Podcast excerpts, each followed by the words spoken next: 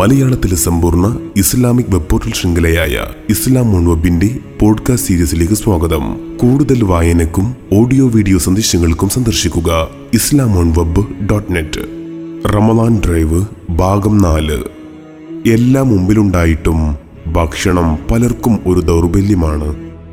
നിയന്ത്രിക്കണമെന്നും തടി കുറയ്ക്കണമെന്നും പറയുമ്പോഴും കാണുന്നതൊക്കെ വാരി വലിച്ച് തിന്നുന്നതാണ് അധിക പേരുടെയും ശീലം. കാര്യമുണർത്തിയാൽ മറുപടി ഇങ്ങനെയായിരിക്കും. എന്താ ചെയ്യാ? ഭക്ഷണം കണ്ടാൽ പിന്നെ നിയന്ത്രണങ്ങളെല്ലാം വിടുന്നു. എത്ര തന്നെ കരുതിയാലും സ്വയം ആഗ്രഹത്തെ നിയന്ത്രിക്കാനാവുന്നില്ല. കഴിഞ്ഞ ഏതാനും ദിവസങ്ങളായി നമ്മുടെ ഭക്ഷണക്രമത്തിൽ വന്ന മാറ്റങ്ങൾ നാം ശ്രദ്ധിച്ചിട്ടുണ്ടോ?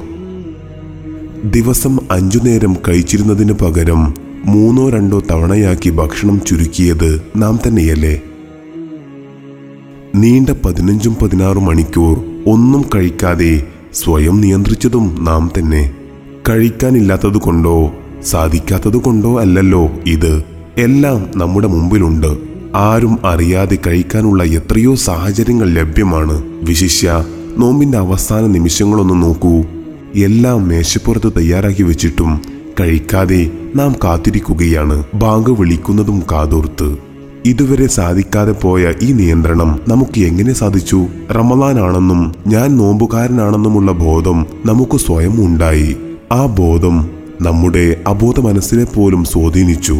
അതുകൊണ്ട് തന്നെ അറിയാതെ പോലും നമ്മുടെ കൈകൾ ഭക്ഷണ പദാർത്ഥത്തിലേക്കോ കുടിവെള്ളത്തിലേക്കോ പോകുന്നില്ലല്ലോ. മനസ്സിൽ ഒട്ടുമേ ആഗ്രഹം പോലും വരുന്നുമില്ലല്ലോ. അതാണ് റമദാൻ നമുക്ക് ഇവിടെയും അത് കാണിച്ചു തരുകയാണ്. വേണമെന്ന് വെച്ചാൽ സാധിക്കുമെന്ന് മനുഷ്യ മനസ്സ് ഏറെ ശക്തമാണ്. ഈ ബോധം നമുക്ക് തുടരാനാവട്ടെ.